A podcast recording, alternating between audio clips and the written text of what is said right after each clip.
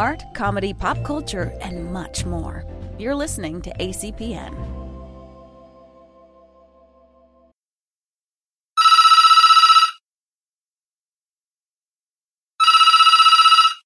Emerald City Video, this is Russ. Do you have that one with that guy who was in that movie that was out last year? Hello and welcome to the Emerald City Video Podcast. Uh, this is Russ, and that is Zach. Hello. And uh, we are doing a new episode of the new release wall, uh, which, uh, if if we were sharing the video, which we may just for this, you can see behind me the Emerald City Video new release wall. release. Yes. Uh, Mine be- is just the same as always. Yeah, always my- is. So yeah. I had a I had a, a furniture catastrophe, and and my office is is messier than usual. So, I, I actually I built a shelf to replace the one that collapsed, but the one that I built is like I, I made it a built-in to that wall, Yeah, yeah, yeah. and since that wall is so low, it only has about seventy-five percent of the capacity of the old one. Yeah. Yeah. I know. But uh, so we are talking today about Volition, which is an Yes. indie film uh, starring Aiden Adrian Glynn. I think the gentleman's name is. Let me pull it back up to make sure. Uh, Adrian Glynn McMorran. So I was very wrong. Uh, and uh, it's it's a, a film. It's funny. Uh, the synopsis for the film. Yeah. Uh, I, I understand why they went with what the, what they went with for for the synopsis because it's it's misleading, but also it protects the twist that comes about a Yeah. quarter to a third of the way through the movie. Yeah. Um. So why don't we say uh, there's going to be minor spoilers in here, and they might seem major at the time, but they're really not because the the way that they the way that the big twist of the story uh, impacts the actual ending of the narrative is like it it, it doesn't really. Um, and we might also just because the the last like 20 minutes is a really interesting part of the movie it might be worth just us at some point throwing up spoiler shields but for the sake of the larger conversation i think that we'll probably end up spoiling the like the twist that's about a third of the way through the movie but that Mhm. doesn't spoil the actual end of the movie for you uh, however since this is a new release if you don't want to be spoiled and you want to watch it first uh, i would say it's a solid movie it's like a three and a half stars out of five yeah, most certainly um, for especially like budget wise independent film sort of thing. Yeah. Like conceptually, it you know, it has a feeling of early like early Nolan or something like that. Yeah, or, or yeah, like all those much- directors kind of all of them came out with like like, oh, there's a twist sort of, you know, yeah it, it very much has that vibe of like following or insomnia.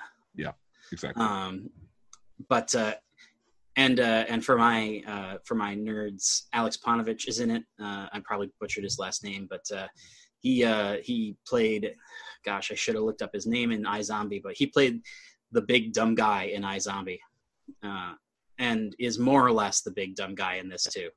Uh and it's funny because in every single thing that he does he's like violent and stupid and he's like really a teddy bear in real life Julian DuPont. yes thank you DuPont. um he also is in like a crazy amount of uh like that world of of, of things um Oh, that doesn't surprise me. I think he was in Supernatural, but I think I think half the people in this movie were in Supernatural because this was shot in in Vancouver. yeah he was in supernatural he played uh gunnar lawless a skinwalker number two and sean's friend i don't know if Nice. those are all the same person or No, something they i don't know they would just be Um, random.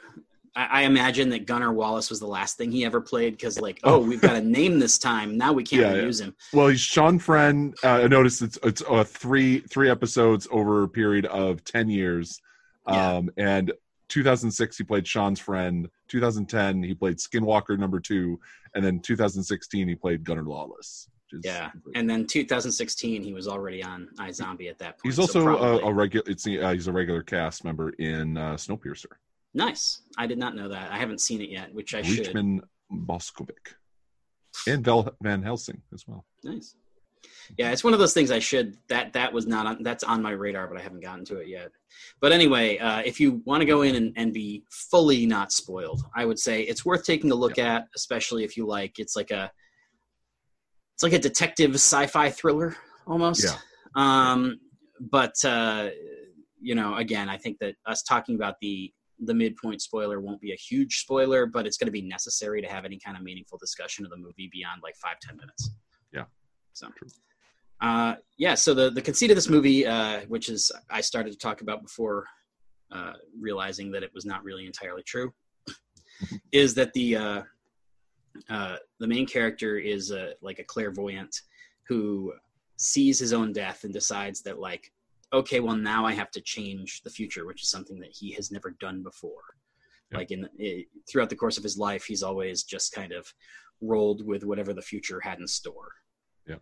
uh, and so that like that that's where that's our starting point and and basically what happens is that we find he's this he's the he's like a low life um like I, I don't get the impression that he himself is a criminal but he does work for a lot of criminals because he can know when and how people are going to get caught Yeah. and so The- Doesn't have to work a lot. Sort of like you know. Yeah. There's at least a couple films that are like the vaguely talented guy just works for like mob boss because it's easy money and Yeah. like he's now caught into the thing even though this isn't really 100% that like yeah but No, but it's it's pretty close to it. Mhm. Um, but yeah, so he's he's this guy who's totally unmotivated, and uh, basically the idea that he can see the future but not change it has ruined his life in a lot of ways. Like it, it Yeah. really has.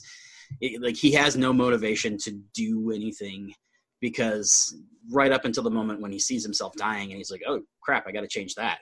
Yeah. Uh, he's never really had uh, uh, anything where working harder would have made his life better. Yeah, yeah.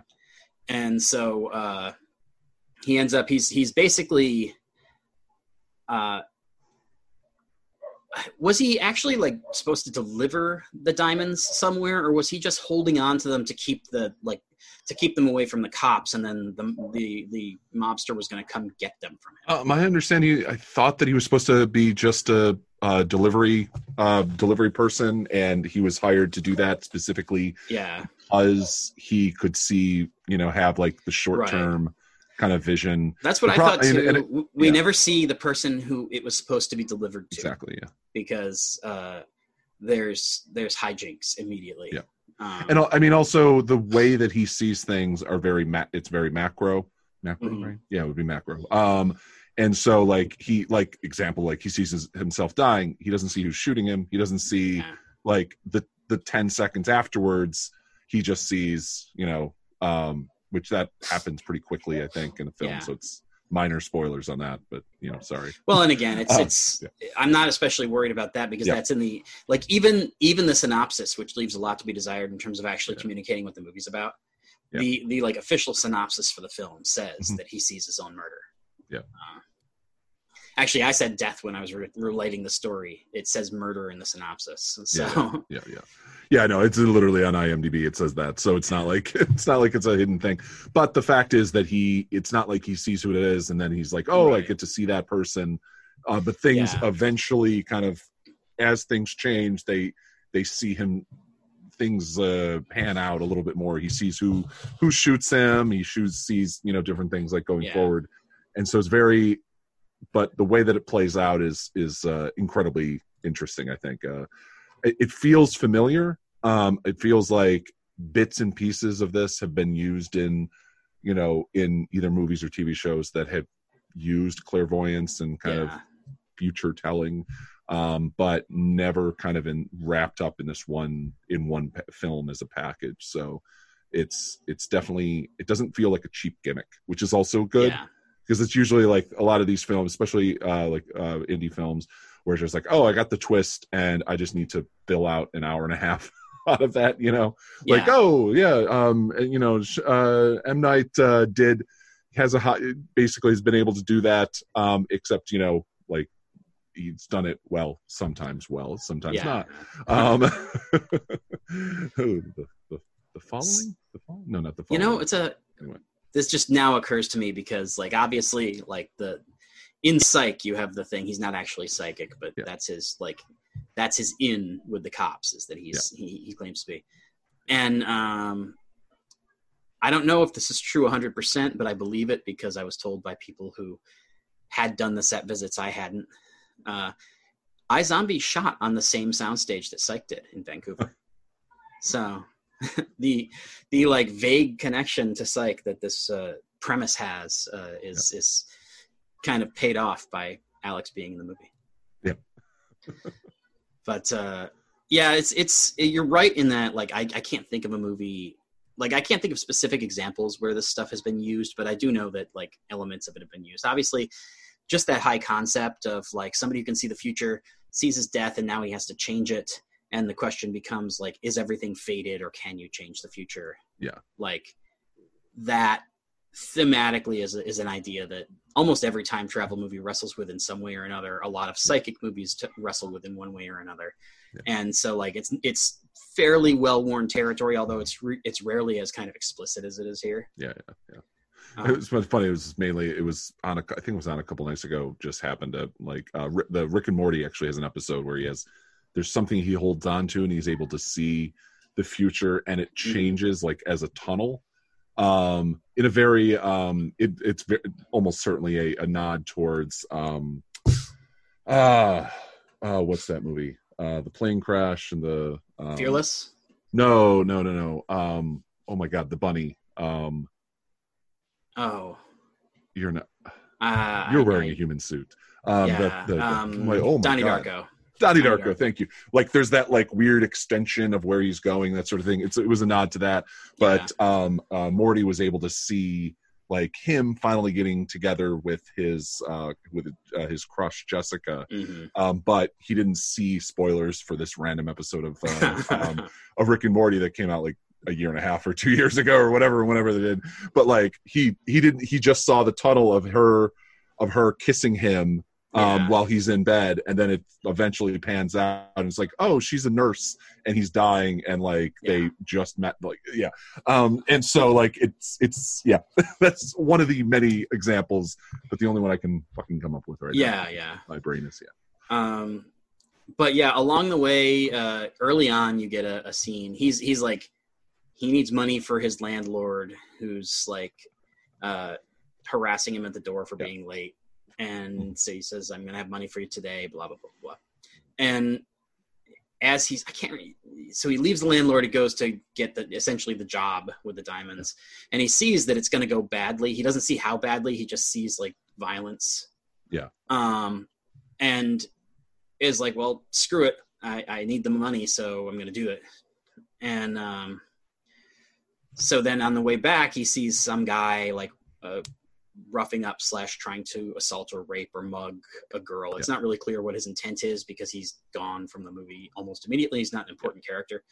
But like so the upshot is he sees in his like future vision that he like he sees himself helping the girl and he's just like okay well whatever.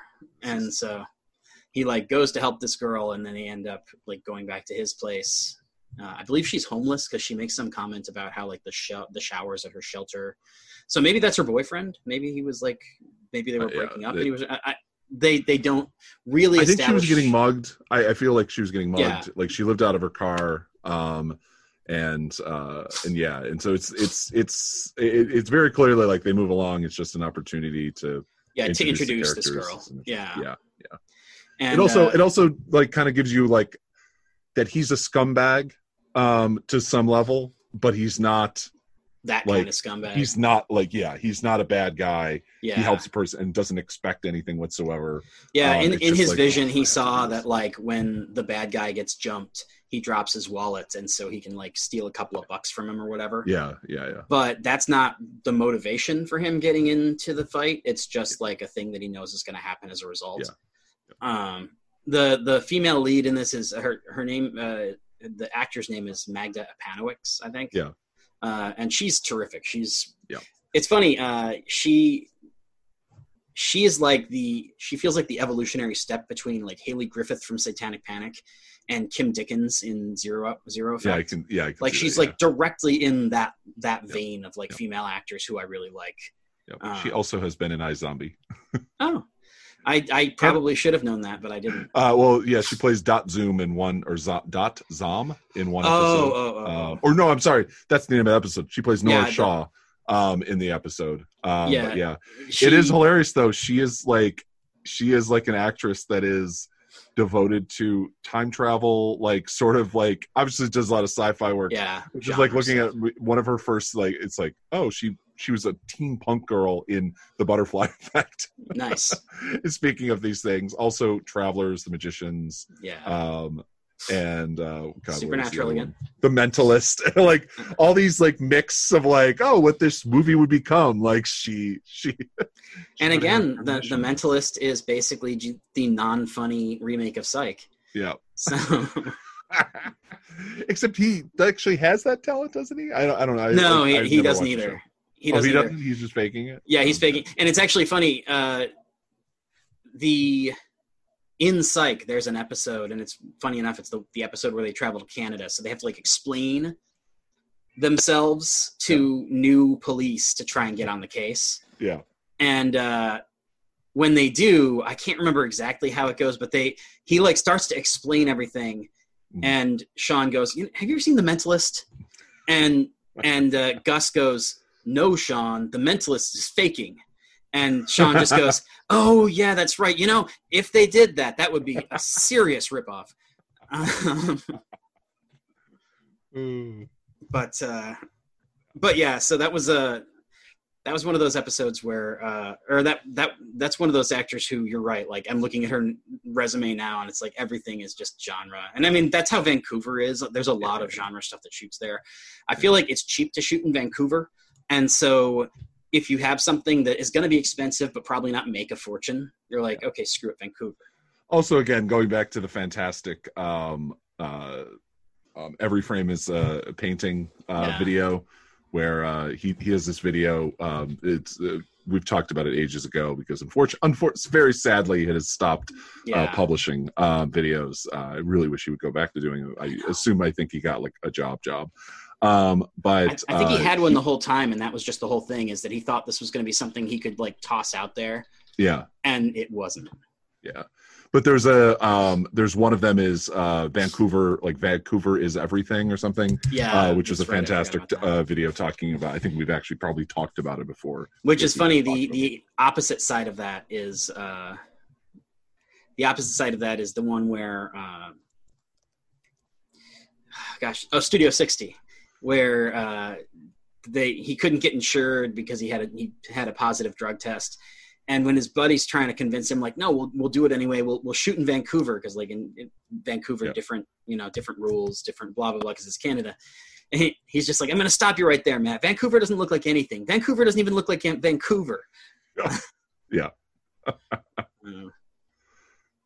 uh, but so anyway, um, Yeah. Magda Apanowicz is she's terrific in this. Uh, she plays a really good. Um, she does a really good job of playing a character who is like clearly she's got stuff going on. She's got problems. She's a little bit broken, but like we don't really find out a lot of her backstory because like that's not what this movie is. Yeah.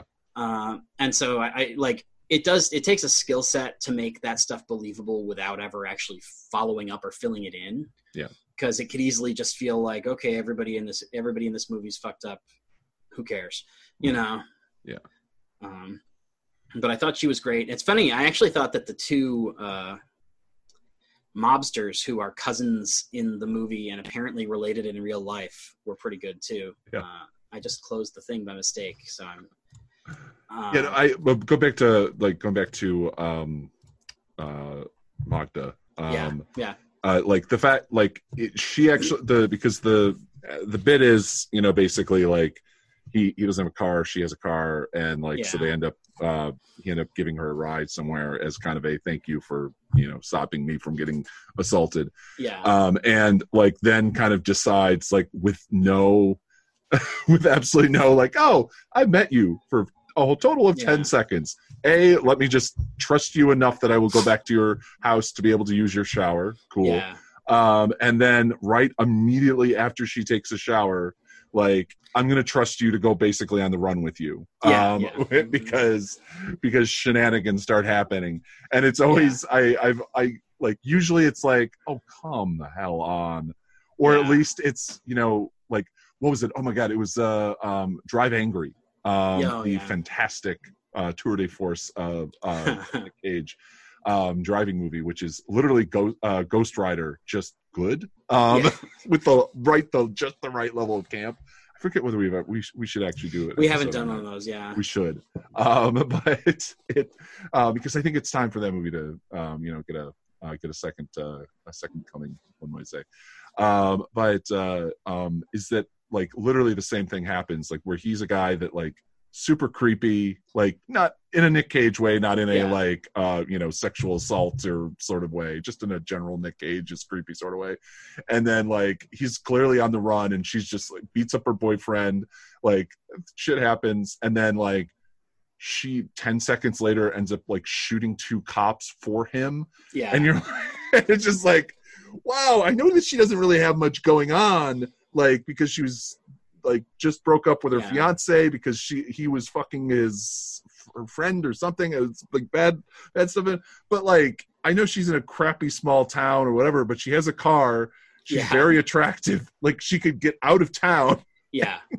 but it's always was like it's like oh in that type of movie it's like you just roll with it yeah. but like in this movie it'd be like a little more like really but she's it sells that's that was my long Yeah. roundabout way of saying. no, selling, yeah, I agree. talking about how how it, she sells it and it like the, Mhm. the story itself kind of sells it but also in the same way like you know don't just i just wanted to talk about drive angry I mean, it, it is uh, it is one of those. It, Yeah.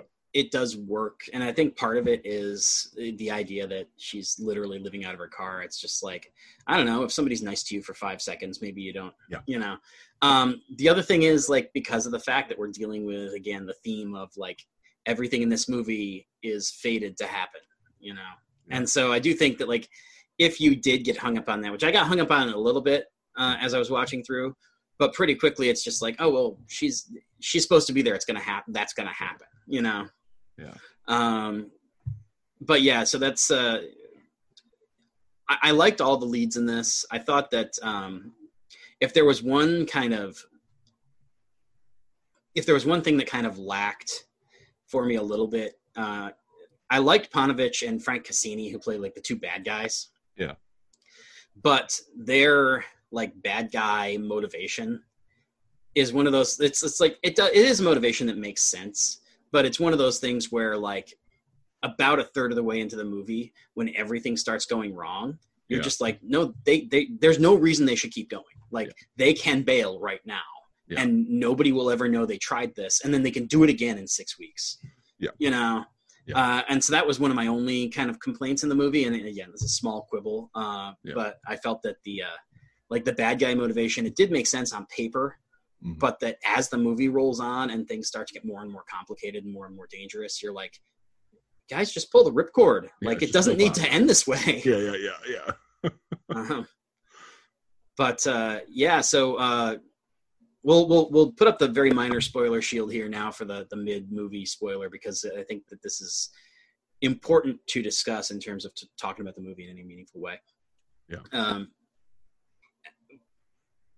well actually one thing first i will say um in the same vein as like following i Mm. think they did a really good job of using what all appeared to be practical sets and everything looked dingy everything looked believably shitty and and so uh, it was they made the decision which i really like Mhm. that uh, it was well shot they didn't try to make it look like an indie film where everything's gritty and dirty and the shots are kind of poorly lit and like Yeah. I, they they picked practical locations that sold okay everything's poorly lit everything's shitty and Yeah, yeah, then yeah. so from that point they could just be like no we're going to shoot this like Yeah. it's a real movie yeah, um, there's never there's never the front of a uh like that like anytime like a good indie film does that it reminds me of um uh the Soderbergh uh film uh the Limey because Oh, like yeah, the, the Limey specifically he's I just I forget whether it was a commentary or just an interview I read he was just like Mhm. I specifically went out and tried to find locations in LA because again you have the same yeah. to some level you have the same problem with uh you know Vancouver and LA um is the fact that like everything has been used. Yeah. like at some point there's some reference to that whatever and it always looks like oh like you're in LA and that's that's one of the one of the many things I liked about the movie Limey and I think I've probably mentioned this like a dozen times before when we talked about these things. But um is the fact that it doesn't feel like an LA movie and Yeah. it feels like the separation you have there you have the separation of the line um um oh my god i forget it uh um, the Limey's actual name in the film. Um, but like you have the separation between his world of Los Mhm. Angeles, and then you have uh, Peter Fonda's world, Yeah. which is the LA that we kind of know and recognize. yeah. Um, but yeah, it's and, uh, and then you have the Luis Guzman world, Yeah. which is another like whole leg of the Yeah. journey. Yep. Um, and yeah, I'm trying. I'm, I'm kicking myself because I can't think of his name right now either. it's, it's, Uh, his daughter's name is Jennifer, and I thought that if I could think of that, I would think of the last name. But yeah, um it, it is interesting like the one other the one uh one other thing before we go into spoiler line is Mhm. that i've actually found interesting is that because i mean like usually like the films films that we usually talk about have been getting like a little bit more attention um yeah, than usual just because nothing is fucking coming out it's the new thing. um but it's it is interesting like when there is like a solid one that has a lot of um you know name actors within the tv world Yeah. um like this one does like if you look at all of basically everyone in this film has has at least one or two regular shows Yeah. excuse me that they've been on and then like done a lot of you know like a work they're a working actor yeah, but it is interesting that like i don't think that this film i don't know if this film like last year would have gotten even a variety review um, like it did which it got a, a pretty decent one Mhm. um, where they talked about it and just it's just been interesting to watch like like this film was actually the i was the reason that we're we, we watched this a couple week uh like week or two ago yeah, about a week, um, a little more. yeah yeah and then um and then like i saw at like there was a ton of ads for it on reddit um which i was just like wait a minute is this the film that we saw like oh Yeah. shit, has this actually come out yet and like oh crap we didn't actually talk about we haven't talked Yeah. about it yet um but it is interesting to see how like indie films have actually kind of like the few that already had like were already kind of in the chain and to come out now anyway like have actually been getting like at least a little bit more attention Yeah. um especially like on the streaming platforms um you know you go through like Vudu or something like that right now yeah the the hunt is still at the top and things like that on rentals yeah, but it's all indie films at this level like if Yeah. not like lower um like budget wise and things like that Yeah. not like not I'm talking about quality of course Right. um but just like so it's really it's actually been kind of nice because it's been a it's been forcing me to not fall back on okay well whatever this is the big one i'll either buy it or rent it and come out and that i've you know like giving giving even t- on top of what we end up getting sent for review Mhm. um like i like people people i've talked to that aren't like that don't do podcasts you know talk to, they've actually been talking about movies that like even my family like have been talking about movies that i'm like you wouldn't even have any idea what this film was because you would have never seen it like Yeah. as in it would have never been presented to you because there'd be 14 films especially in the summer like at this point in the summer yeah, um how many like how many films would be new releases already that came out in that february march area um that now we have the short digital run like all those films that like you know low budget action films like a rampage or something like that yeah, or not low budget on that but you know i mean like the yeah, yeah. like it's made for 75 million dollars it makes Yeah. 200 million dollars we're golden you know yeah, like and it's that's it. supposed to be a tent pole without spending two hundred million dollars up Exactly. front. yeah yeah yeah and so it's been it's been good. Like i hope that like i hope that this film i hope that this film does well. Um and not not only just because i think that like especially when you have like i mean like you look at the cast of this um just literally like the number of people and things like that it's not yeah, it's not a huge cast. Um like you could probably even if you wanted to you could probably cut this cast. Like the only reason why this cast is as large is because there's a lot of flashbacks and things like that. So you have Yeah. like young james james mother and different things like that. And like so the way that they're t- the way that within a pandemic world that cinema is supposed to continue is that you can't have you i mean at least without some insane level of thing you can't have that 74 person you can't have the avengers so you can't have even the next nolan film like be made in this time period like it's Yeah. going to be really interesting to see how they shoot uh batman um because e- even though that i think is obviously a smaller batman than yeah, the and it's nolan films or whatever else but they have a little bit of upside there because it's suppo- like from what I can Mhm. tell, it's supposed to be a little bit more like Mhm. Old school, I guess. And and so I feel like it, the the idea of the big action sequences probably were never going to happen. It's probably going to be a lot more like Yeah. yeah intimate. But yeah, you're right. It's going to be really interesting to see how they shoot some of the stuff that, like, by necessity, needs to be huge at a time when, and we talked about this a little bit last time, but it's it's the the point is even kind of more driven home as we see just this relentless spike in Mm. Cases because we're we're making no serious effort to Oh, yeah, contain well, the yeah. pandemic anymore. Yep. um, It's over though. You don't have to worry. yeah, about it. exactly. I do. I am fascinated though that like so right now. What I'm actually what I'm even more excited than like saying like the big Wonder Woman two and uh Tenet and all you know all these other films that are coming out over the next year or so that are either in the editing room right now or adding special effects or doing whatever, or maybe having to do like some more shoots. Um, I'm more excited about these type of films like Volition, like the five million dollar, one million dollar sort of films because of how invent how they're going to have to be more inventive. Yeah. Um, and also, I mean, just also, I would think that more like the focus so much has now been on not films that will actually make it to theater, Yeah, um, but films that I'm like, okay, what can we throw to the, um, you know, throw to the, Yeah, the, the platform, the you know, not even Netflix or whatever, but like throw to like Vudu and and, and Amazon yeah. Prime and things like that that will make enough money that justifies making this film to keep everything kind of rolling as we go through. And you're gonna Yeah. have to have things that have like ten people on a cast, yeah. you know, because you can't have forty people in a room um, and do this safely. And you know, and a lot of it, thanks to the fact that most of these people are in SAG and in different, and you know, and you, and also then you have you know the Teamsters and stuff like that. You actually have unions that are going to be like, yeah, no, no, we're not taking this risk yeah, to make exactly. a fucking film. you know, like this is not, you know, this is not what we do. And so, like, you actually might actually have within within the Hollywood system, you might actually have hopefully some sort of change uh, go forward, uh, which at least if nothing else brings you know indie cinema back in some way, shape, and form. Yeah, one of the things that's funny, I had written uh, an article. I'd Mhm. outlined it before the pandemic and was going to write it anyway, and then the pandemic hit, and I was like, "Well, better publish this." That was basically like, "Hey guys, why don't we bring back like twenty-five to fifty million dollar, Mhm. like mid, essentially mid-budget like romantic comedies and adventure movies, and like things that didn't exist." And uh, it's funny, I cannot for the life of me find this old interview. Um, I, I remember listening to an interview with uh, Gwyneth Paltrow, Mhm. and it's always rare when you get to say that Gwyneth Paltrow was right and not crazy nowadays. But um, back when she was doing Iron Man three, she talked about the idea that like somebody asked like you know you you do a lot of indie stuff. How'd you end up with Marvel?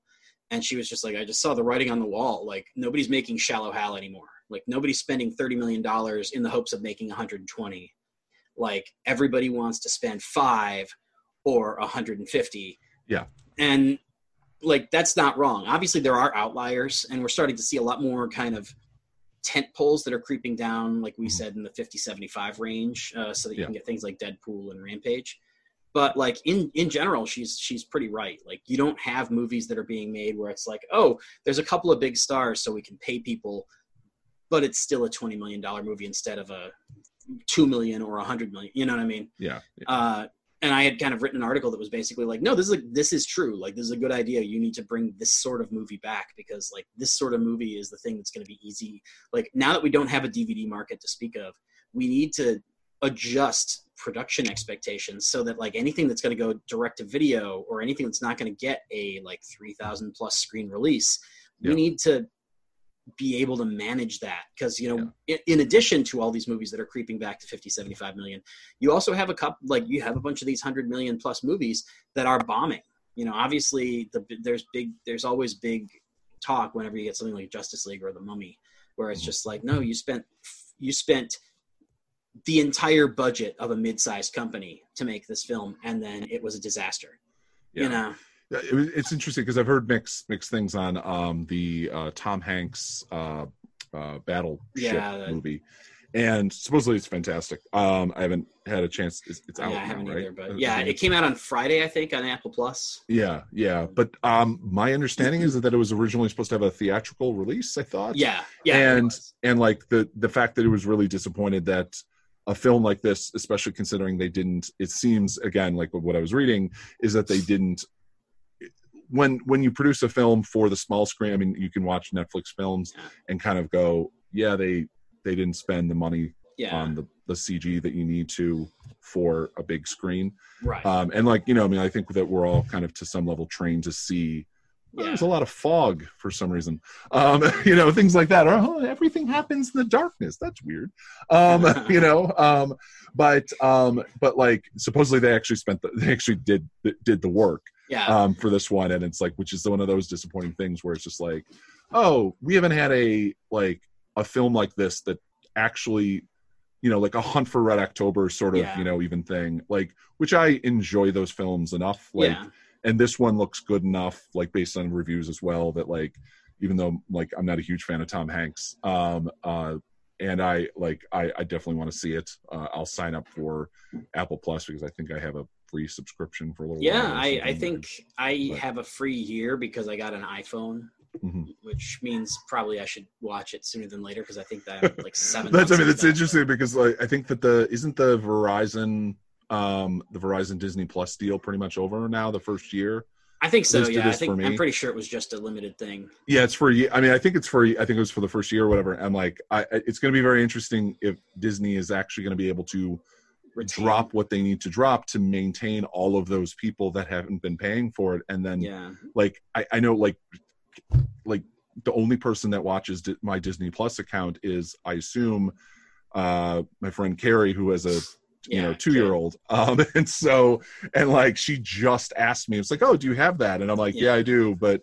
like i have not once i watched mandalorian i'm like i don't there's nothing else on here Yeah, it's going to be interesting too because obviously, like the fact that we're got that we're not getting theatrical releases has a spillover effect into Disney Plus, especially because one of the things that we saw with Trolls World Tour and, and the other stuff that Universal did is that uh, exhibitors are getting really bitchy about the theatrical window. It's like we're going to narrow the window to try and save our company, and then exhibitors are going to throw a tantrum that the Yeah. window's narrowing. But, I Um, mean, that's you know, that's a you know, it's like I think we've talked about this pre, uh, previously, but like that's going to be the really interesting. I, in what scenario for us? You know, like us Yeah. personally, like we have a there's a dead mall called Shopping Town, which is where we go see a lot of like first run movies yeah, uh, first night because it's the There'll only thing at the people. mall. Yeah. That's it. And so it's like we can go see a you know at least a relatively big name thing and not have to worry about like Destiny USA, which is the big mall where everybody goes to see things. And um and like I I gonna be really surprised if that if that uh, theater uh, reopens. opens yeah. on the other side. Well, to be fair, I'm also kind of like uh, fuck Regal because they were one of the people who signed on to that lawsuit against uh, state of New Jersey for trying to keep people safe. And yeah, exactly. Yeah, I was yeah.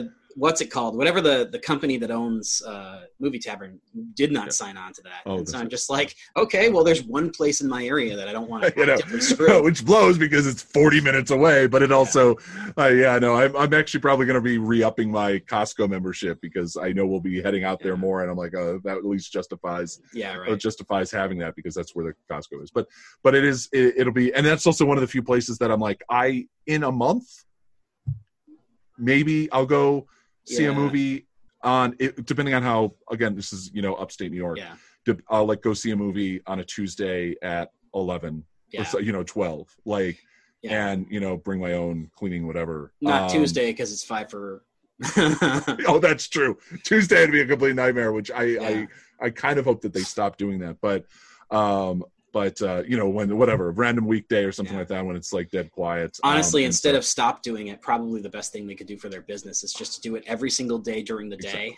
Uh, Yeah. Just be well, like, that's no, what that's what. Hoyts uh, that's what the Hoyts chain did. Um, Yeah, I think it was ages. a national thing. It wasn't just ours, but like No. in the late '90s, um, they did that for like a couple years. That Yeah. weekdays, um, I think it was. It, I don't even think it was matinee. I think it was like it was. It wasn't nights, but it was like before a more. It was like at Yeah. before seven o'clock or before Yeah. six o'clock or something like that. And so like I, I just remember like um I don't know if you were there with us or not, but like C uh CS uh CS and I like we saw literally every single film that came out except for the Disney film for like a year. And like it was nuts because it, I feel like I was saw a few of them $5. with you, but it was That was an hour of minute for minimum. That was minimum wage was five fifteen back then, Yeah, and like it was an I had to work an hour at Discovery Zone to do Yeah. that, and I'm like that that's that's that's fantastic. Like that to me is worth it. Like, Yeah. but yeah. Um, but anyway, yeah, Anyway, I, I, volition. we, yeah, we're talking about. Well, I mean, because we got into the whole conversation about, and it's it's it is it's interesting. This movie was supposed to get a limited theatrical release. Um, I believe I can't remember that this one was actually even supposed to get a drive-through, a drive-in release. So even after the pandemic, Yeah. they were still talking about like, no, we're going to drop this in movies to the extent we can. Um, but then what happened is that all the chains started wanting to open. So now the drive-throughs are, or the drive-ins are doing the uh, like the classics to try and get people in the habit of going back to the movies. Yeah, yeah, yeah. And so it becomes this weird thing of like indie films that could have had a shot at distribution are now fighting against Jaws and The Matrix for screen Yeah, time. And I think that most exhibitors Yeah, are going to say like, no, Jaws will outdraw Yeah. Volition. You know? Yeah.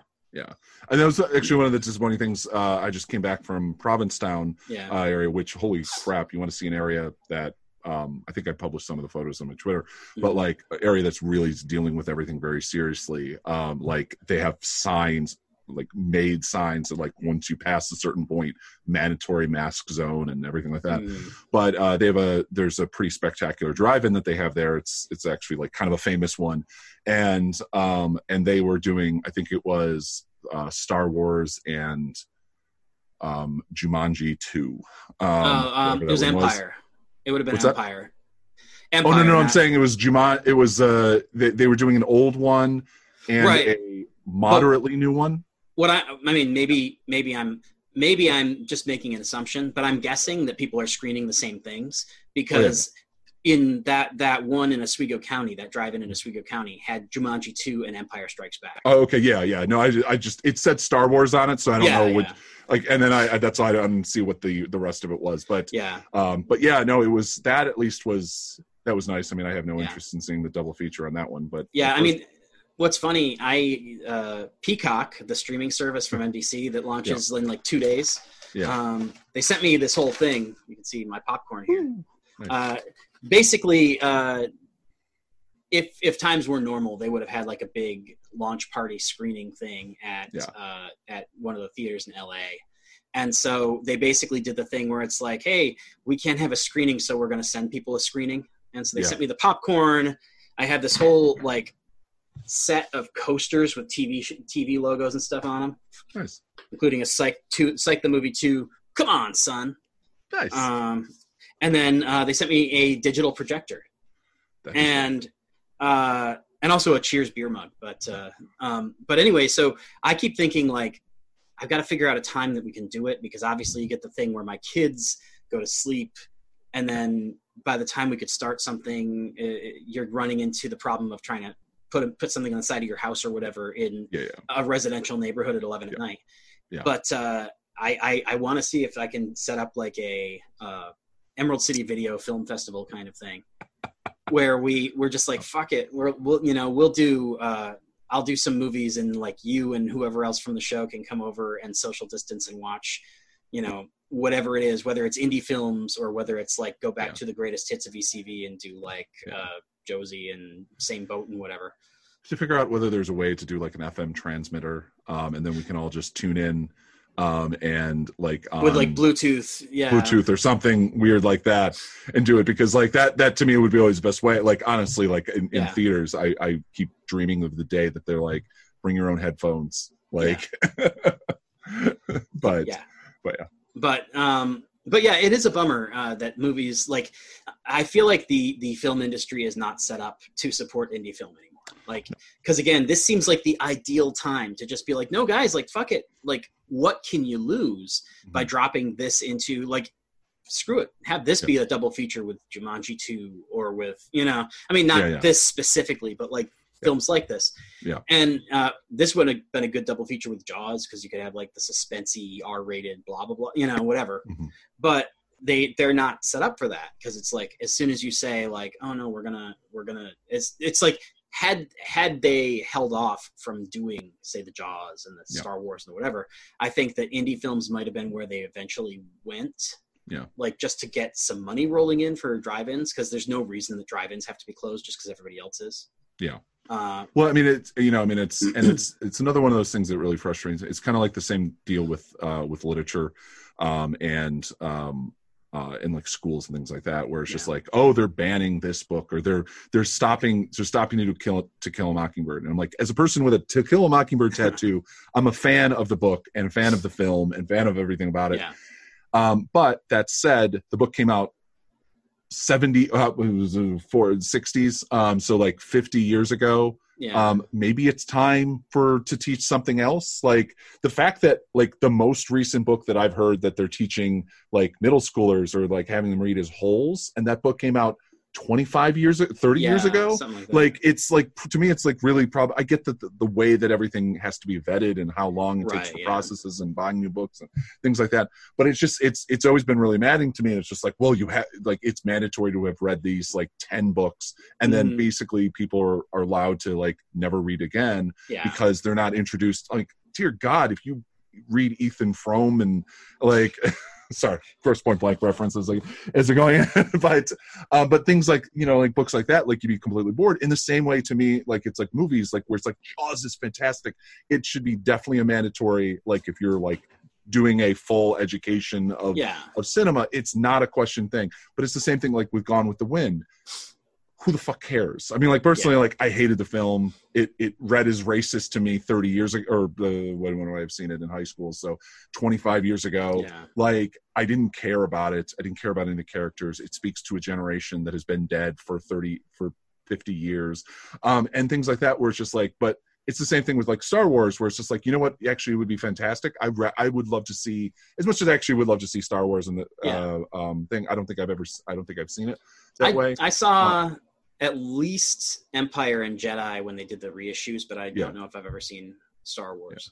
but it's just like Edge of Tomorrow or something like something oh, like yeah. that didn't get like a huge thing, but I mean like at- at mo- almost everybody, even people who hate Tom Hanks, I think like Mhm. have seen that film and been like, why didn't this do three hundred million dollars? Mhm. Like in a, in the U.S. Like, and it was just like it did it just because it came out at the wrong moment, whatever. Yeah, and like, it, and it's was a- become a cult hit since. yeah, yeah. but it's just like it's a it's a what was it, two hundred million dollar film or one hundred and fifty Mhm. million dollar film that like I think it made its money. Um, Yeah, but pretty like much. it should have been a huge blockbuster by and then it, every definition of everything, and like what why like in the time since, it's become like the uh, like that first Constantine movie, Mhm. where everybody's just like, you still 15 years later have people asking Reeves, "Are you going to do a new Constantine movie?" Mhm. And it's just like. That's that's a thing that happens because like okay the movie underperformed at theaters but then like there was a home video market back then Yeah, yeah. and it killed there actually you know what Uh, I just Dredd. We need Dredd is oh my god I speaking know of speaking The of films that need sequels, but the only time I got to see that on the big screen because it was it was in like upstate New York for like a day. Yeah, So the only time I got to see that on the big screen was when I went to that like early early at Comic Con, yeah, yeah. and like that was cool. we because, couldn't get another. T- I was so I was I wasn't really actually angry. I was exhausted and still had a bunch of editing yeah, to do. Yeah, But it was just one of those. I'm like literally like couldn't get a second seat because it was packed. yeah was I forgot about that. I yeah. forgot. Yeah, no, I was like, oh. I couldn't remember if that was standing year that you hadn't outside like a puppy dog, being like, oh, Wow. I, fuck, okay. I, I actually did get to see it in theaters though. I think at least once, not my twice. my seat was really terrible, uh, which was really only uh, made better by the fact that I was sitting like five seats away from Olivia Thirlby. Mhm. And so, like when they got up to do the Q and A, she was doing her whole Q and A from like close enough that I could reach out and touch her. Yeah. Uh, Cool. For some reason, security didn't like that. Um, but uh, but yeah, I, I agree. Like I think that we're for for the pandemic has fucked up a lot of stuff, but it's also offered us a lot of possibilities in terms of reaching outside of the boxes that we usually create for ourselves uh, Yeah. commercially and creatively. And unfortunately, I feel like uh, in Hollywood in particular, very very few of those opportunities are being taken because they're just so comfortable in like their little box. yeah, yeah, yeah. Well, I mean, risk. I mean, that's why you know romantic. That's why the process of certain romantic comedies and you know, like, like I mean, that's why we have so much shit cinema. Like Yeah. honestly, but you know, it's but that's also it also means you don't to a risk that Yeah. like the fact that it is i don't know why like edge of tomorrow came up uh, oh edge of tomorrow was a comparison to Yeah, talking about like the this type of film and the volition the film that we are talking about today um and but it is it was just, just like I, I I read i remember early on it's like talking about it like as a risk and i'm like i still Mhm. don't understand how a film like edge of tomorrow is a risk Yeah. in any way shape and form um, like it seemed to me like this is almost formulaic in like there's yeah there's twists in it but Yeah. there's no twist in the film other than it's a reboot it's a video game people Yeah. understand that concept i mean you well, know and also like you you can call something a risk all you want, but like it's it's not much of a risk when you have that cast where it's just like no, like there's there's a very high floor. Like Yeah. maybe the film underperformed, but like there was a very high floor for like the bare minimum you're gonna make if you're opening with Tom Cruise and Emily Blunt. Yeah. Um, and granted, Emily Blunt wasn't Emily Blunt at that point, but um, Yeah. I'm trying to remember if Tom Cruise was how what where whether this was before jumping on Oprah's couch or after or it was, when. it was well after because yeah, no, I just whether he was still within that weird for some reason Tom Cruise acting weird was a thing that everyone freaked out over. Maybe Like- I don't think so. I think by then people were over it because I was already at comic book when that happened when that movie came out, and I feel like um, I I feel like the the Tom Cruise being weird stuff really faded shortly after Batman Begins, because if you remember, Yeah. um, the Batman Begins premiere, they asked a bunch of reporters asked questions to Katie Holmes about Tom Cruise being crazy. And that got all the attention, and Christopher Nolan took it personally, which is supposedly why he recast the character in Dark Knight. Yeah. I don't know that I believe that, but I've heard the story enough times that I'm like, okay, well, I can now cement the events of Tom Cruise being crazy in a very specific time frame. Yeah, yeah, yeah, yeah. Uh, and also uh, Christopher Nolan taking offense to something um, that Not yeah. unbelievable. Yeah, exactly. and that's like, I don't know. It sounds so petty and so shallow. I, I don't want to say that's absolutely Yeah. true because it's it, like, it, it to me, if that's not true and you're sitting there saying like, "Oh fuck Nolan for that," it's like borderline de- defamation. But I, at Yeah. the same time, like, it, Yeah. it, it wouldn't be a huge stretch for me to believe it. I just, Um, I, I just, it, uh, like anything, every single time I read a story about Tenet being moved back or doing a move and whatever, Yeah, like as much as I really, really want to see the film, um, and as much as I respect him as a director, and he's, Yeah. he's, there's no question that he's amazing. Like it's, you know, it's ridiculous to think anything else to me. Like even if you don't like his films, like Yeah. he's a, you know, like the process or whatever. But it is like the bullshit that, um, that came out around, um, um, his last one. What's that? Dunkirk. yeah dunkirk and about how like oh only and like everyone should Yeah. see it in this cinema thing and then we literally i think did an episode when we finally were able to see dunkirk um like we did a whole thing where it's just like well i really would have loved to have seen it in the way that um Yeah, the the prince wants us to see it except we're not allowed to because it's Yeah. not literally it was like it was like new york city had 40 theaters that were Mm. showing it in the at the thing and then it was like i don't know chicago was the next one over and it was just like one of those i'm like I think there was one in like Kingston, New York, or something. But that yeah, yeah. I mean- I basically, it was it was still it was like I think we had to drive three and a half hours, four Yeah. hours to see it. Which like if it was something I was more excited, if like honestly, if it was Tenet, I would Yeah. consider it. Um, I just never really had that much interest in in yeah, Dunkirk. Dun- I mean, Dunkirk was a lot better than I expected it to be because I expected basically nothing. Um, But um, but you know, uh, as you were you were talking about um, both Tenet and uh, Live Die Repeat, whatever it was called. Um, they're time travel movies, yes, they are. and spoiler alert: uh, Volition becomes a time travel movie about a third of the way in. I think we I think we had a great buffer between. yeah, spoilers by the way. I mean, I, I feel like at that point we've said spoilers six or seven times.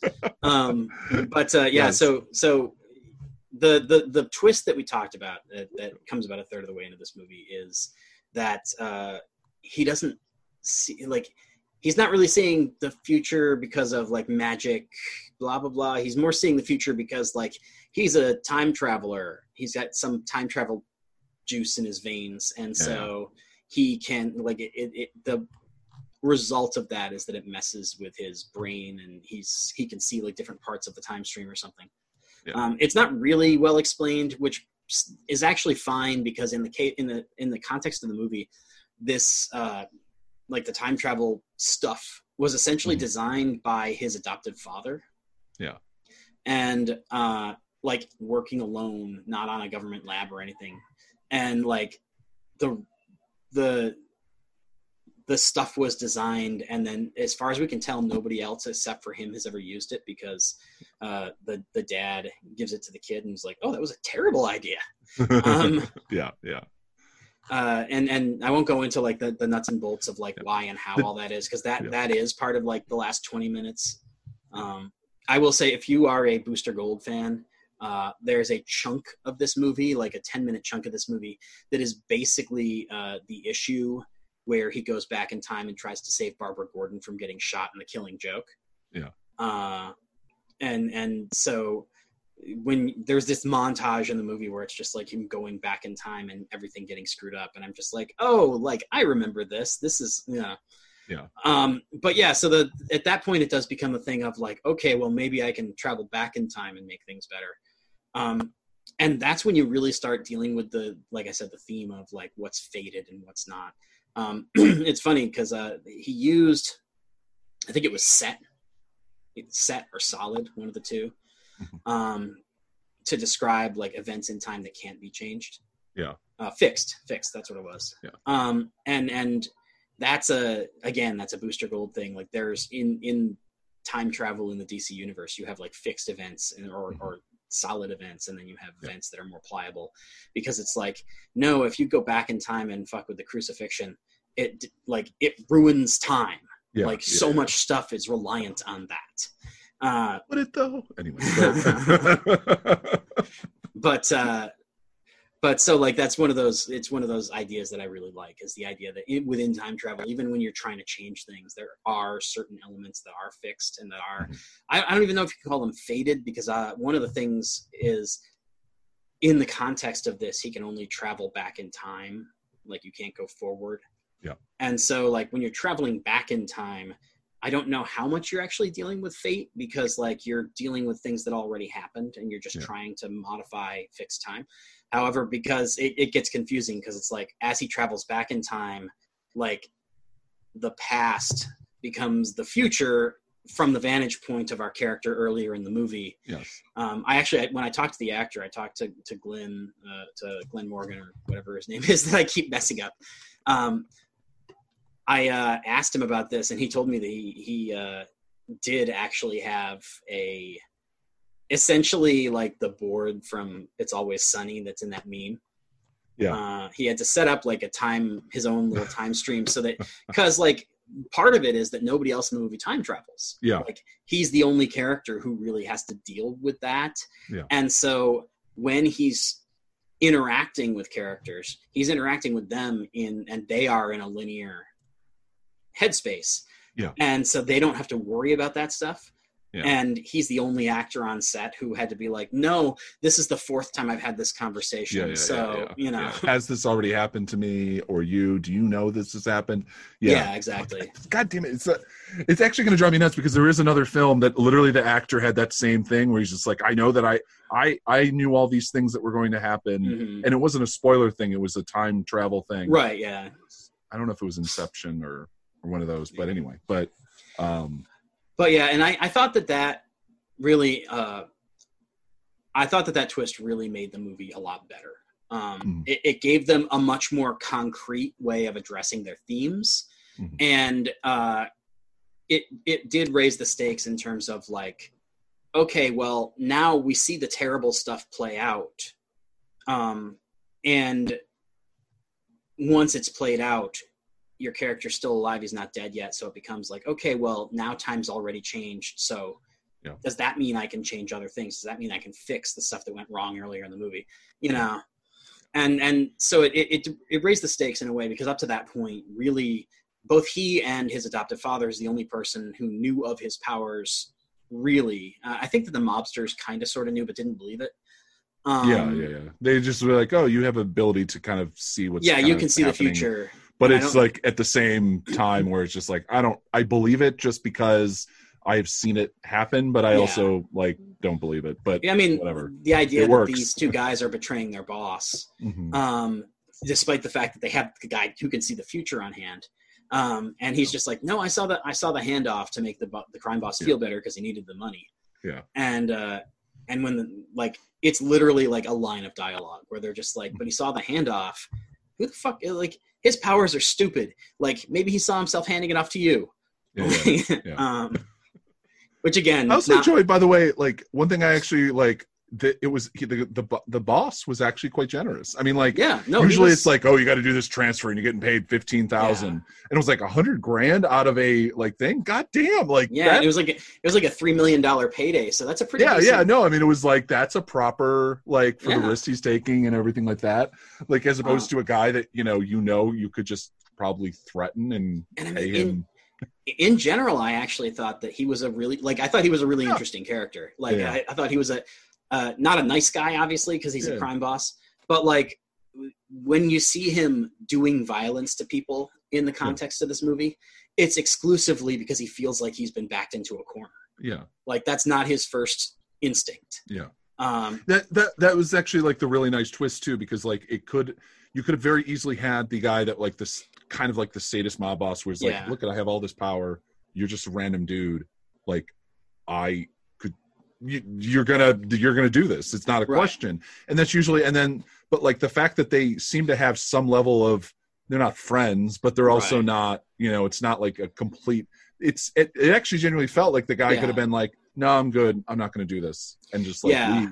Yeah, And, and, I really it's funny of Just- the one of the things that that and again it speaks to the nature of the characters and it speaks to the self-destructive nature of some of these characters that like he's Mm-hmm. going to all these different points in the story to try and change shit.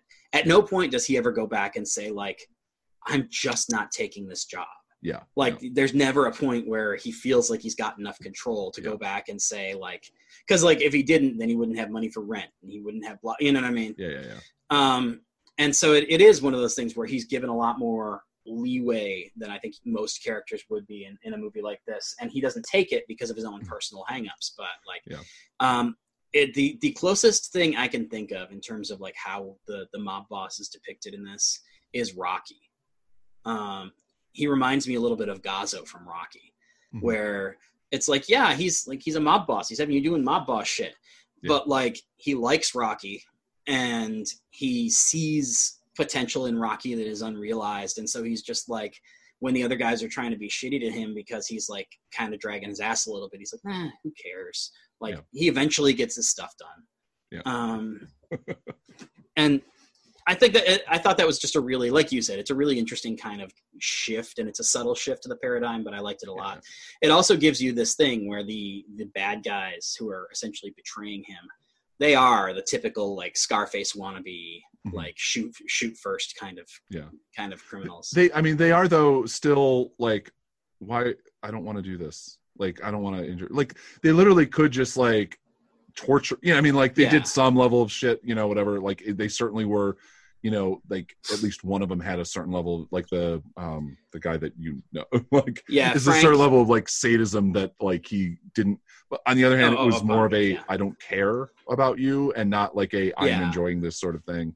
But it was just a like, come on, just give us this thing. We don't have to do this, and you know we're gonna leave, and that's it. Like, it's kind of funny. I will say that maybe the least like they structured the time travel stuff really well. Mhm. So that it, most of it tracked and almost all of it seemed really believable. Yeah. The only thing that didn't ring true to me is like at some point, um, uh, Terry, which is Aleks Paunovic's character, actually says, um, "Hey, something screwed up. This guy, his face was bleeding before. It's not bleeding now. What's going on?" And he essentially like starts to key in on the fact that like it's. I don't know if he ever keys in that it's time travel, but he clearly knows something's going on. yeah, yeah. And I'm like, man, I don't know. In the context of everything that's going on right then, I don't know that I'd buy that you're paying enough attention and giving enough of a shit to care Yeah. about the fact that he like wiped his face with a cloth between scenes. Yeah, Um, yeah. It and again, it gave it interesting stakes, and it it, it made him paranoid, which served the rest of the plot. So it it works. But it was just one of those like the the way that they made him paranoid was I'm like "Ah, I don't know if I buy that. Like I don't know if I buy that this dumb guy is the is the one smart enough to figure out like Yeah. got an evil twin somewhere, you know. yeah. Um, but uh, uh, I will say it's what's what's funny is that Frank Cassini, who plays Sal, uh, the the less violent of the two betrayers. Yeah. Um, I, I don't know what his relationship is to the guy because I can't see, but um, he oh he's the brother of John Cassini. So the guy who played his cousin in the movie is his brother in real life. Yeah. um, which I thought was fun. Like, uh, just one of those those random little things. And he every single every single person in this has been in some big Vancouver production, most of which I've written about extensively. He was in Watchmen. Yep. Uh, he was Sally Jupiter's husband, which actually, fuck, as soon as you say that, like I can hear like that scene where he's ranting at her and like the kids watching from around the corner. Yeah. Like I can totally hear the voice. Yeah. That's um but uh but yeah, so I, I thought that uh the time travel mechanics were handled really well. I thought that very, very infrequently in the movie did people act totally out of like one of the biggest things in a movie like this when you have like these big stakes and these big things going on is like people who then act really against their own interest Mhm. uh, to move the plot along. And i felt like they they did a really good job of structuring this story in such a way that i don't feel like anybody ever acts against their own interest. I do think that there's points where people do things that are a little bit inexplicable uh, just in the sense that like i don't know that i would do that or that i would believe somebody would do that.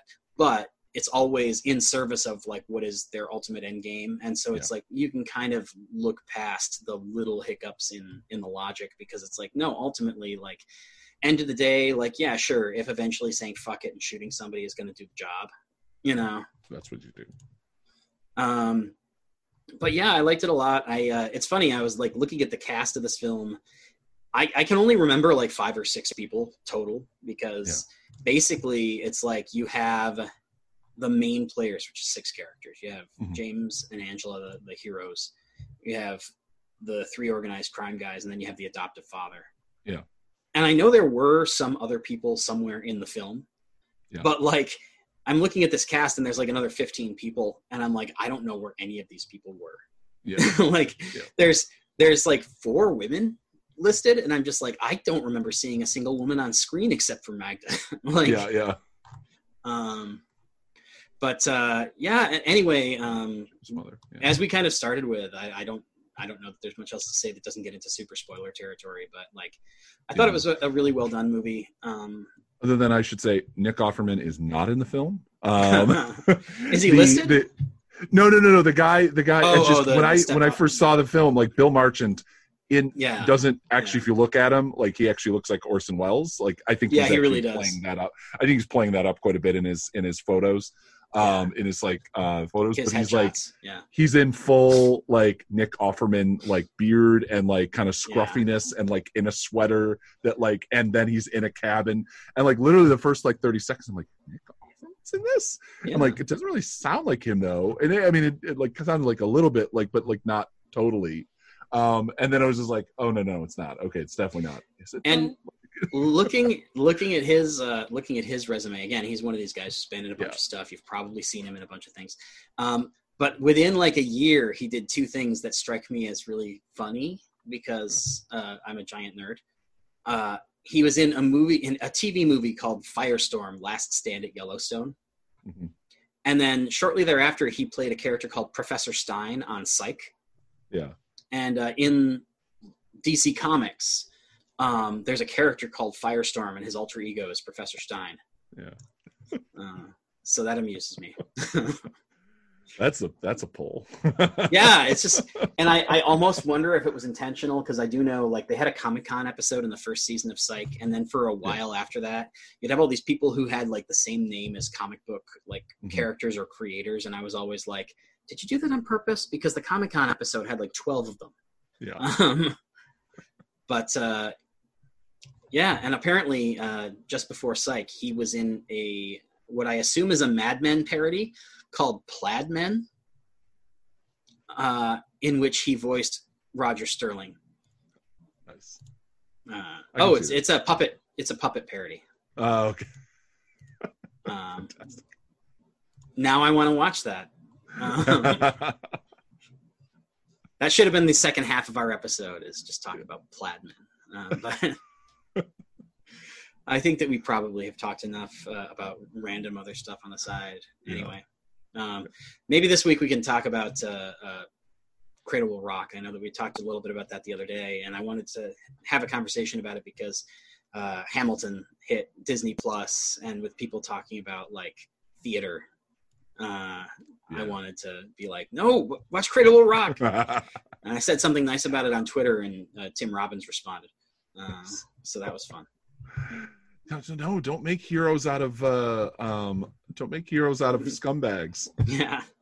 please Instead, use Orson Welles. Um, actually, it's funny. Um, when I was looking online, uh, I found a, like a 10 minute, it probably is on the DVD and I've just never found it. Um, Mhm. But there's like a 10 minute speech from Jack Houseman at age like 80 or whatever, Yeah. uh, talking about like the night that the first Cradle of Rock production happened. And one of the things that's interesting because like you, obviously there's a lot of artistic license taken in Cradle. Um, one of the things he said is that they they basically flaunted the union rules because the union said they couldn't appear on, appear on stage, and so when you see them in the film and they are on stage towards the end, that never happened. Uh, because everything they did they performed from the audience. Um, because they paid to get in and then perform from the audience, and they were just like, well, the union can't accuse us of being on stage because we're in the audience and we paid to be here. Um, Yeah. Uh, which then, you know, led to Houseman and Welles getting fired by the Federal Theater Project, but that was going to happen was regardless. Yeah. They're, they Um, also did okay for themselves afterwards yeah, so- yeah. I so- think that I think it was fine for them. Um, but yeah, there's a so there's a like a 10 minute video out there of Jack Houseman just like standing in a theater talking to camera about that night. It's kind of cool.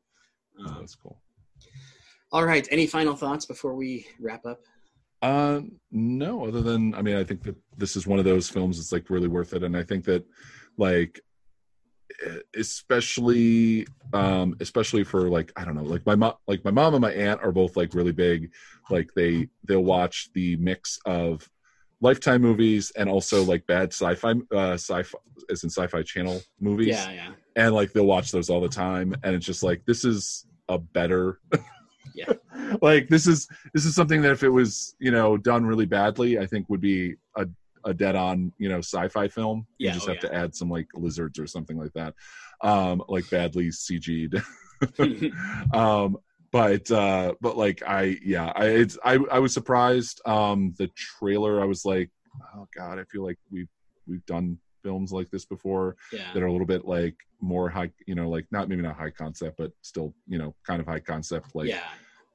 with the twist films or um i'm trying to remember which I mean, we did Same Boat, which was a time travel thing like five well i was thinking of the um one where you can you go into the other person's body the not being john malkovich oh, one Empathy Inc. empathy inc like which was good um but like within the context of the of what it was and everything like that um but like this was very about as close to like with it when it comes to indie films and things like that as close to like oh okay yeah no this would be a film that i'd potentially see in the theaters Yeah. like without it being you know without being a review copy that we get sent Right, and things yeah. like that like that those are kind of rare to me that i actually you know that that you actually were like oh this is actually a film i would see like Yeah, yeah. I, think mean, and that's satanic panic was probably like the last one really that i think of that i'm like i i've actually since bought that as well like Mhm. i would probably see that anyway yeah no and there's i mean we've had a handful of them but yeah it's it's it is definitely a thing where uh between ticket prices and blah blah blah, blah, it really is like no there's there's only a certain amount of like things that i will go see in theaters. And and a lot of the time if it's a movie that's clearly made for the smaller screen i just can't bring myself to do it. Yeah. uh whereas this you're right this movie falls into that category of like i probably would never have watched it in a vacuum but like if i saw it like if i saw the screener and was like oh uh it's playing you know 30 miles away at such and such a drive-in i probably would have done it. Yeah. um unfortunately as far as i can tell that didn't happen. It is uh it's out there for uh anybody who wants to watch it. The the producers when i was talking to the to the uh, actor had told me like oh yeah the the theatrical release got scratched and so we're really focusing on apple tv apple tv is apparently the preferred like platform that's I, I assume just the people who gave them the best deal because I didn't look at everybody yet, but I looked at Vudu and it is available for fourteen ninety nine to buy on Vudu or three ninety nine to rent. Yeah. Um, I mean, for me, if you have the money, I always feel like if there's an indie movie that's worth watching, just buy it. Um, I, you know, it's it's. I I would probably buy for buy this DVD for fourteen ninety nine. I don't know that it will ever get a DVD release. Yeah. Um, so same that's I same thing with same boat. I bought it like 15 minutes after we finished this the screener. um, Yeah. uh, but uh, but yeah, so uh, thanks for listening, everybody. Uh, this is like I said, this is definitely a movie that's worth checking out. It's not it's not amazing, but I, I thought it was really well done. I thought it was a, a movie that ha- has a lot of uh, like creativity and and it was d- well made and well acted. And so you just kind of get to that point where you're just like, you know, we're in we're at this point where we haven't had like really good content available in a while. Like even the stuff that's been going direct like Disney Plus and shit is Yeah. primarily um primarily things where it's just like, oh look, the you know, Disney won't put Black Widow on Disney Plus, but they'll put the uh what was that kids action kids adventure fantasy movie that was garbage. um God, I don't know. uh God. It's not Percy Jackson, it's the other one. Oh, Uh the Eoin Colfer series. yeah, I don't know. I know what you're talking about, but yeah. But yeah, like that thing, like they made it for seventy million dollars, and it looked like it was going to be a disaster, and so uh, they dropped it on Disney Plus, and it got terrible reviews and basically disappeared. Yeah. But it was like, hey, we put a big blockbuster that was supposed to be in theaters on Disney Plus. Um, Yeah. Yeah. Again. Yeah. but Why doesn't even care? yeah, but yeah, so this is definitely worth checking out, especially in the context of like we're in a place right now where just nobody's dropping anything kind of new and good. Mhm. and so I'm I'm happy to have anything that's new and good. Uh, Yeah. Yeah. Yeah. Especially not with like high. Re- I mean, because one of the irritating things like is the twenty dollar rental thing, which yeah, I don't. I don't. I. I. I don't blame completely for for you and everything like that. Uh, but it still it's just like to rent a film like let me buy just buy it for 20 bucks sure i'll do that like yeah. or even 25 bucks but like the hunt was- like the hunt was great like i i would have i still wouldn't have paid 20 dollars um i would have paid i still have an uncomfortability with paying 15 dollars to see shit in theaters. Yeah. Like because it wasn't that long ago that it was nine. Yeah. Um and it wasn't that long ago that it was nine but um i guess it was a, was a long time ago that it was fine but um 20 years. I'm old. Um but it is it is like the the fact that we're kind of like allowing these things to like continue to slowly go up is is incredibly irritating but um but yeah I- five bucks for this yeah fucking like rent that shit I have I have a thing too where my for me um I don't mind the the twenty dollar rentals as much. I do think that like part of my problem is I won't do it. It doesn't speak to my personal like needs or my style Yeah. of movie watching. Yeah. Um there was a movie and I cannot remember what. I think it was Scoob. Uh where they dropped it as a premium rental, which is the nineteen dollar rental. Yeah. But like it was hey, you can premium rental for 20 bucks or you can buy the thing outright for 25. Uh, and whatever that thing was, I'm just like, I bought that immediately because I want to encourage, like, honestly, as somebody, and I know you and I differ on this a little bit, you like being in theaters more than I do. Um, but I don't, I don't have the same like cult like devotion to the theatrical experience that a lot of filmmakers do. Yeah. And so, uh, for me, I'm just like, I, I like to go to theaters when the movie's something I'm very excited about and I want to see it on the big screen. Yeah. Um, but I would love to see more things go straight to home release because there's a lot of stuff where it's like I feel like I have to see it for work, but there's n- I have no interest in paying thirty bucks to sit there and listen to a crowd behind me. You know, Yeah, I mean, obviously, that's you know, that's like I, I, I still to this day, like I have tried to rewatch. um my brain is not going well. The the A Quiet Place, Oh, um, which great film. Um, tried to watch A Quiet Place at home, and it's not like the my I I got incredibly lucky, and I saw that film. I was the only person in the theater, Mhm. um, and literally just saw it by myself, and it was fucking fantastic. you know, that and I tried to me to with watch it Steel. What's that? So you know that happened to me with Steel. shock. I was shocked. I was actually shocked with uh, A Quiet Place because it was a popular yeah, film, yeah, and it's still. I think I saw it like two weeks after release, but it was still like like wow. Even I saw it at Great Northern Theater, so it's not too surprising in that way. But it's still it is one of those like like that was the ideal cinema watching Yeah. experience for that film. And I do think that like some films like I like seeing I like seeing the big blockbuster um like Marvel DC films in a theater that actually has some people in it.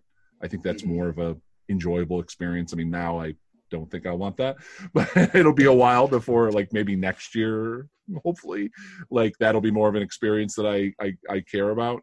Right. Um, but you know, I mean, there is, I mean, just like things like you know, like I like the, I've I've rewatched like again I've just like t- I talked about it before, but it was uh, movie Rampage. I don't know why that's Yeah. in my head right now, but like I've watched that at home. It's it's not that good.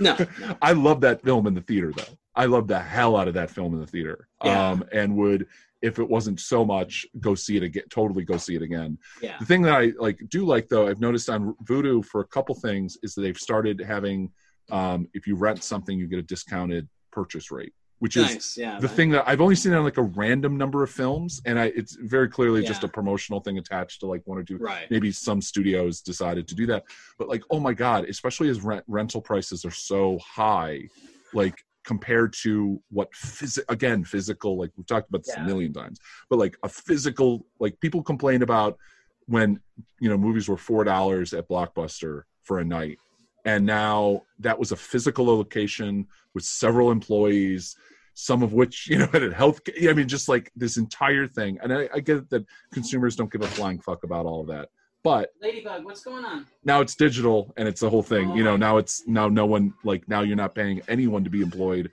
other than the original programmer and the guy that uploaded the film and it's like that's it Yeah.